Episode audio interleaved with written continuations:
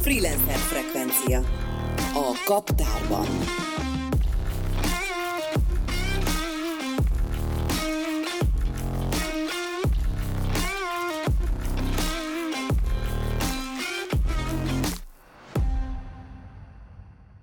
Mai vendégem Kraj Zsuzsa, fenntarthatósági és annak oktatásával foglalkozó szakember. Szia Zsuzsa, üdvözöllek a műsorban. Hello, szia, örülök, hogy itt vagyok. Hogy lesz az, hogy valaki elkezd egyáltalán fenntarthatósággal foglalkozni, nem hogy egyáltalán a szakemberre lesz, és utána még az oktatásának az útját is egyengeti? Hát ez nálam nagyjából mindig is elindult, én mindig is érdeklődtem így a természet környezet irányában.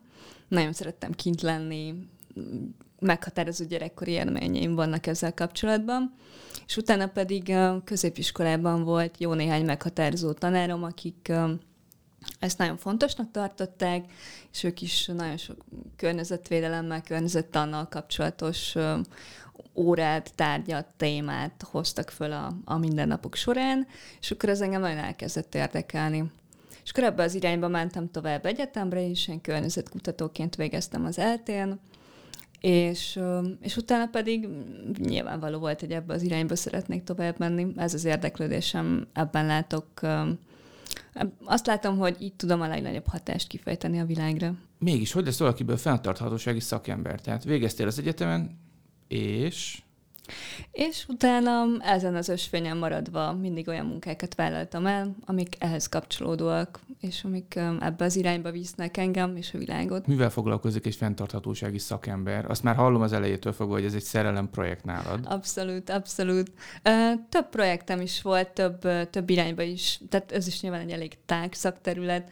Ezen belül elég sok irányba indultam. Például Spanyolországban dolgoztam egy KKV-nál, ahol megújuló energiás projektekkel foglalkoztunk. Itthon, itthon a kedvencem az a tananyagírás. Tehát például az itthoni nyári táborokban, ugye ezek az Erzsébet táborok és annak a, a, a következményei, ehhez írtunk össze egy nagyon alapos szakmai anyagot tanárok részére. Játékokat szeretek fejleszteni, ahogyan a, a gyerekek akkor fiatalok játékos körülmények között tudják elsajátítani például hulladékgazdálkodással, újrahasznosítással kapcsolatos, és ilyen témákat lehet feldolgozni velük játékos körülmények között. Tehát akkor lényegében te a munkád alapján állítasz össze olyan oktatóanyagokat, amiből tudnak meríteni azok, akik éppen ezzel foglalkoznak? Többek között, hát én így azt szoktam mondani, hogy a szabadúszás nálam az szabadon úszok a munkában, és próbálok zsonglőrködni a sok projekttel, ami, ami éppen van. Ez az egyik, a tananyagírás, igen. Hogy indulnak el az emberek ezen az úton? Kilépsz az egyetemről, és utána mi történik? Elkezdesz keresni cégeket, akiknek tudnál fenntarthatósággal kapcsolatban tanácsot adni, környezettanulmányt írni? Egyáltalán, egyáltalán mi, mi a termék? Eleinte én nem voltam még szabadúszó, tehát eleinte alkalmazottként dolgoztam például a minisztériumnak, és aztán további más KKV-knak, alapítványoknak, egyesületeknek, akik például hulladékgazdálkodással foglalkoznak. Egyik jött a másik után. Szóval, hogy nem tudok erre olyan receptet mondani, hogy na, akkor most azt kell csinálni, hogy én nagyon szerencsésnek tartom magamat, mert az összes következő munkámat azt mindig egy előző kapcsolatból kaptam, vagy egy előző embereken keresztül jutottam oda, hogy, hogy következő megbízásokat kapok. Mik voltak azok a nehézségek, amik így az elején kimutatkoztak, hogy ez mégse olyan egyszerű azért munkát keresni, tehát úgy értem, hogy ügyfelet keresni. Nyilván nagyon sok um, félelem vagy szorongás volt bennem ezzel kapcsolatban eleinte, tehát hogy ezt szerintem bárki, aki valami újba belekezd, az, az ezzel biztos, hogy számbesül. Um, voltak olyanok is, amikor, amikor nem volt elegendő olyan projekt, ami, ami szakmai, és akkor emellette angolt és franciát tanítottam. Um, nyilvánvalóan még az egyetem alatt ezek a nyári pultozások is benne voltak a pakliban. Konkrétan mielőtt erasmus kimentem volna Franciaországba, előtte kellett plusz pénzt keresni, és azon túl, hogy egy nyári táborban a, a gyerekeknek tartottuk a, a foglalkozásokat, kint az erdőben, meg, meg bármilyen ilyen környezetvédelemmel kapcsolatos feladatokat. Kézműves projektek is voltak, akkor elkezdtem még mellette pultozni is. Tehát, hogy, hogy, tehát, hogy azért ez a sokoldalúság, azért ez, ez meg kell, hogy maradjon, és ez egy olyan dolog, ami, ami hát rugalmasnak kell lenni. Az látszik, hogy nagyon sokszínűen kezdted ezt az egészet, és sokszínűen műveled még mindig. Mi van most? Inkább csak a fenntarthatóságnak élsz, vagy vannak mellette egyéb projektjeid is? Számomra abszolút fontos ez a, az élet, munka és az élet különböző területein megvalósuló egyensúly, és erre, erre nagyon tudatosan, nagyon sokféleképpen törekszem. Például? Hát például nagyon sokat akrojogázom, ez akrobatikus joga, ez a partner akrobatika, partner jogának a, egy, egy viszonylag új ága, és, és ezt, ezt oktatom is egyébként. Két tanárommal együtt tartjuk az órákat, amik most nyilván ebben a koronahelyzetben szünetelnek, de egyébként Egyébként a csütörtök esteimet, azokat ennek szánom. Szeretem azt csinálni, hogy, hogy igen, megvan a munkára való idő, rászánt idő, amikor, amikor csak is annak ö, fókuszálom az összes energiámat, az összes figyelmemet. Ebben nagyon sokat segít az, hogy például itt dolgozom a kaptárban, és, ö, és itt, innen van, itt vannak olyan körülmények, ahonnan, ö, ahol ezt így könnyedén meg tudom tenni, de nagyon fontos az is, hogy, hogy munka után valamikor leteszem a laptopot, és akkor elmegyek, és nagyon jó gyakorlunk az akrojogás közösséggel. Nagyon fontos számomra a közösség minden szempontból.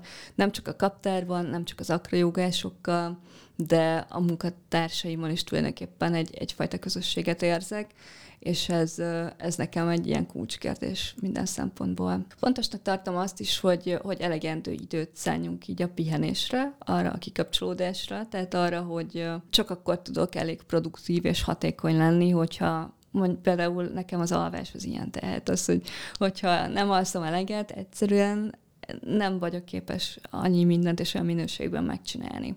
Nem jönnek a gondolatok, nem vagyok elég kreatív, tehát, hogy, hogy ez egy olyan dolog, amiben azt gondolom, hogy érdemes fektetni. Visszakanyarodva még egy kicsit arra, amikor ugye elkezdted a szabadúszást ezen formáját, hogy fenntarthatósággal kezdtél el foglalkozni. Volt bármilyen mentorod? Valaki, aki fogta a kezed, valaki, aki segített? Vagy valaki, akinek egyáltalán a munkájára tudtál meríteni, és azt mondtad, hogy igen, én pont ezt akarom csinálni? Igen, szerencsére van jó pár ilyen ember, ezek közül a, a legkiemelkedőbb a Cipán Katalin, akivel még a mai napig is együtt dolgozunk. Tananyagírásokban, EU-s projektekben nagyon sokat segített nekem abban, hogy, hogy egyre jobban így beleérezz érzem magamat ebbe a, ebbe a történetbe. A szemléletmódja is meghatározó, illetve az, hogy, hogy így nagyon támogatja a fiatalokat, vagy, vagy hogy a, a, a, a ilyen young professionals, tehát hogy, hogy akik, akik most kezdik, vagy már a, az elején vannak a pályájuknak, karrierjüknek. Úgyhogy neki nagyon sokat köszönhetek.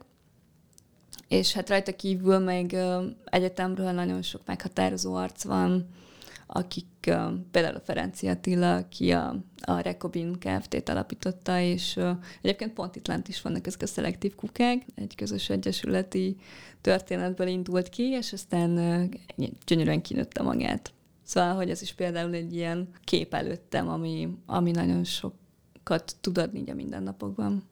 Tehát akkor, hogyha jól értem, ez az egész Rekobine sztori, ez a pályát kezdetén volt. Igen, az egyetemen. Ezt kihagytad, erről mindenképpen mesélj kicsit.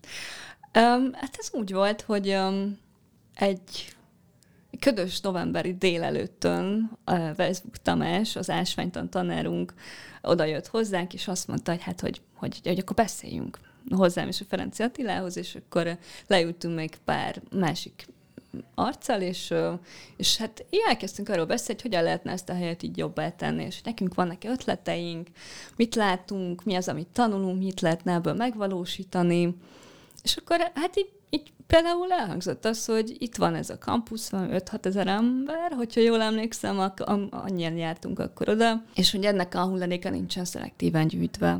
És akkor hát az így felkaptuk rajta a fejünket, hogy hát, hogy ez így gáz. Tehát ennek nem így kéne lennie, hát akkor tegyünk ellene. És akkor, és akkor még jó pár másik szaktársal, lelkes emberrel az egyetemről, összefogtunk, és azt mondtuk, hogy tök jó, hát akkor változtassunk ezzel, hát akkor csináljunk szelektív kukákat az egyetemre, szelektív gyűjtést. És nyilvánvalóan bele kellett ássuk magunkat a témába, mit, hogy, hova, merre, hányszor, hogyan, uralszosítanak, stb. stb. Ez egy hatalmas logisztikai kérdés, és nyilván az elszállítás, a begyűjtés, stb. De hát azért ennek elég sok gyerekbetegsége volt még ennek a projektnek, mert hogy például a, a takarítóknak, kollégáknak, akik gyűjtik össze a hulladékot, nekik semmiféle ilyen... Képesítésük kép... sem volt? Nem csak képesítésük, hanem semmilyen uh, infót nem adtunk nekik erről, hogy, hogy hát ez most így van, meg hogy meg mit kéne csinálni, meg hogy... Tehát, hogy...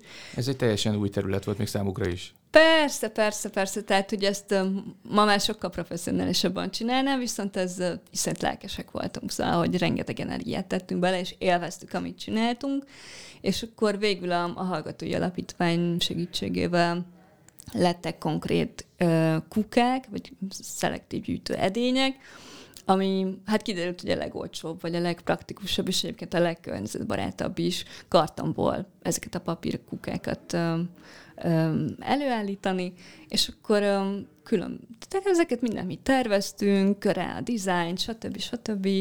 És akkor ö, egy szombat délelőtt így kipakoltuk a kukákat az egyetem területén.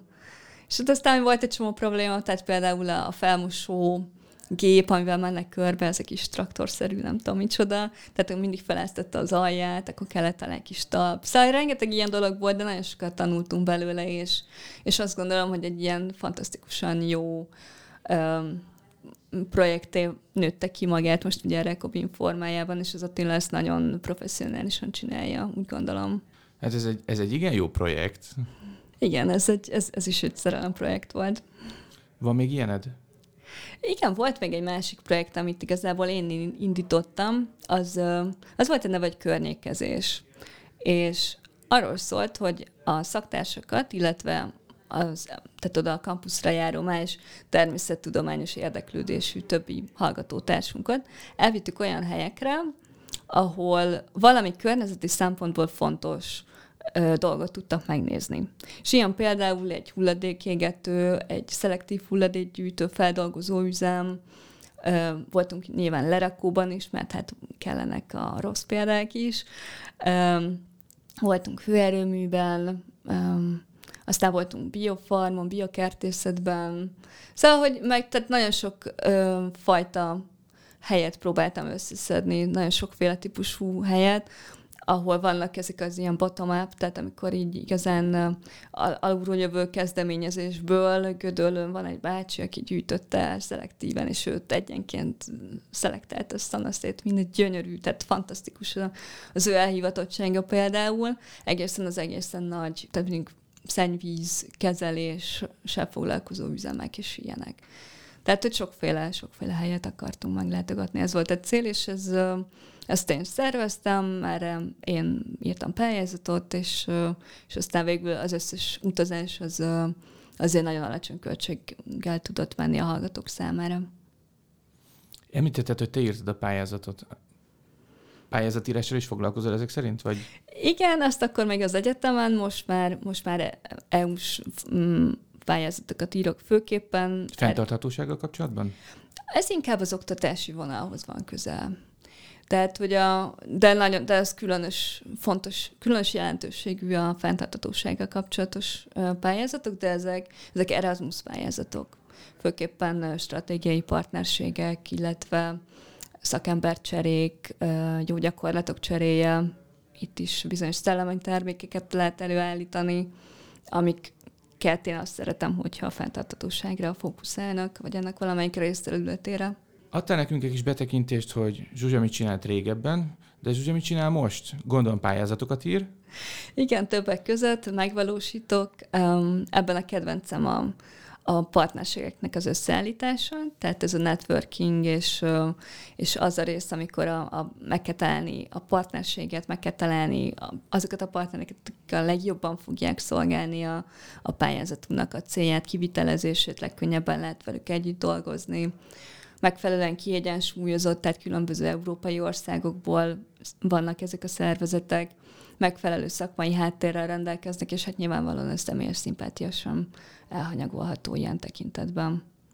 Úgyhogy például ilyen partnerségek összeállításánál, hogyha, hogyha sikeresen összeáll, akkor beadunk egy pályázatot, ha még sikeresebbek vagyunk, akkor nyer is, és aztán most ott vagyunk, hogy, hogy, hogy van kettő olyan, ami, ami az elkövetkezendő két évre ö, tulajdonképpen elfoglaltságot fog nekünk biztosítani, mert, ö, mert hogy ezek beértek, ezek a projektek.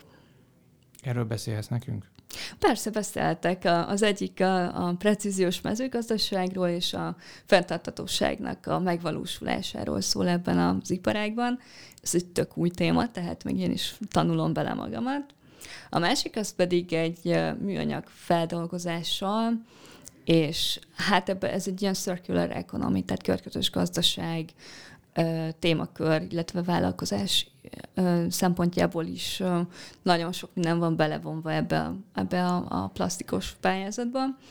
Erről még viszonylag keveset tudok, mert ezek tök új, újonnan induló, tehát múlt héten volt az első kick-off meetingünk, de mind a kettő nagyon ígéretes, és a végcél, vagy a végtermék tulajdonképpen azok a, a szak, szakközépiskoláknak, szakiskoláknak olyan tananyagok előállítása, amiből ők ők aztán profitálni tudnak, meg tudják tanulni azt, hogy, hogy hogyan lehet a precíziós mezőgazdaságot úgy használni, hogy ez a környezete a harmóniában legyen, azt, hogy hogyan tudnak például olyan céget alapítani, vagy olyan vállalkozást indítani, ami az újrahasznosítás, műanyag újrahasznosítás körül forog.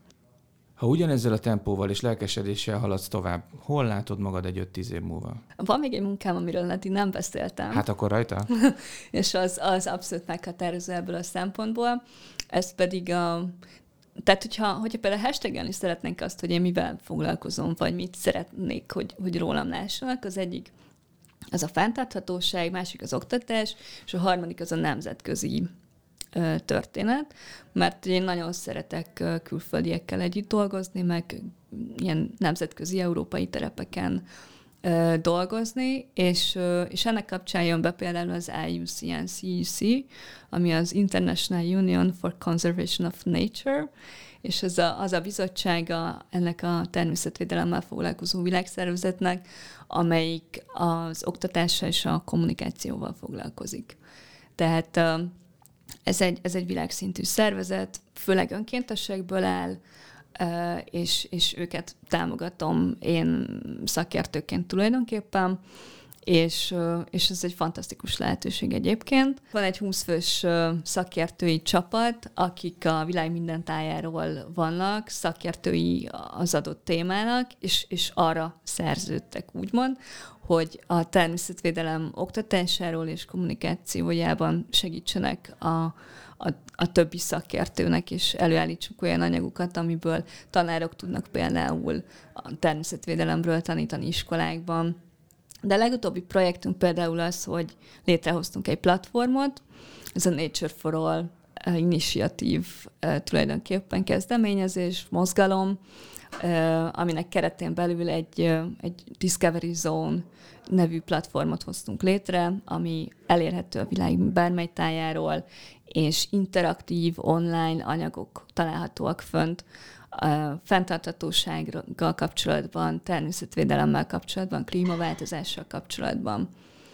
Tehát, és minden nyelven. Tehát, hogy most hát már legalább ilyen 15-20 nyelven vannak fönt elérhető anyagok, köztük magyarul is, és ez egy adatbázis, ahol lehet keresni, és bárki egyébként feltölthet olyan anyagot, ami ezzel a természetvédelemmel és ennek az oktatásával, kommunikációjával kapcsolatos tananyagokkal rendelkezik, ezt mindenki feltöltheti. Ennek ismeretében hova tudnád magad besorolni a tíz év múlva? Hol látod magad? Nem, nem tudok nagyon pontos dolgot mondani.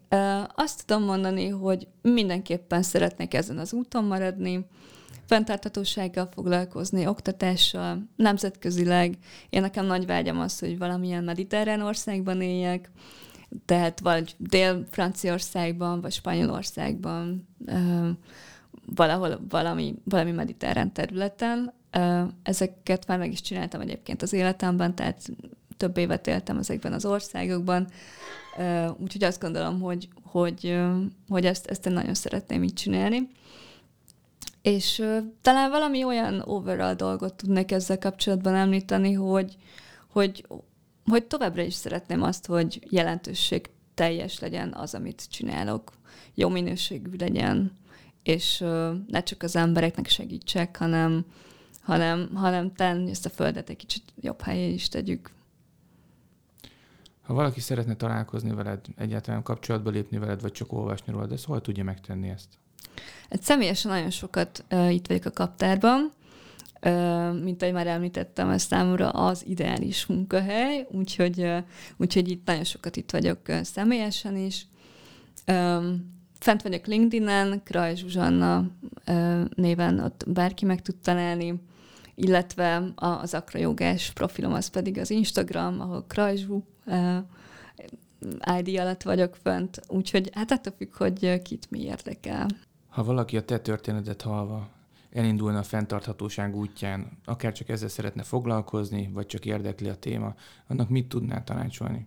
Um, azt talán azt, hogy ne adja föl, és hogy ne hagyja, hogy a, a, a médiából érkező hírek uh, negatívan befolyásolják a lelkesedését. És hogy, hogy higgyen abban, hogy igenis lehet változást létrehozni, mert, mert már változásra szükség van, és, és hogy, hogy ennek van értelme csinálni tulajdonképpen. Köszönöm. Én is köszönöm. Ha tetszett a műsor, kövessetek minket Spotify-on, valamint Apple Podcast-en, feltétlenül adjatok nekünk öt csillagot, a friss infókért keresétek a freelancerblog.hu-t, valamint Facebook oldalunkat és Instánkat. A mai vendégem Kraj Zsuzsa volt, én Cseh András voltam, sziasztok hallgatók!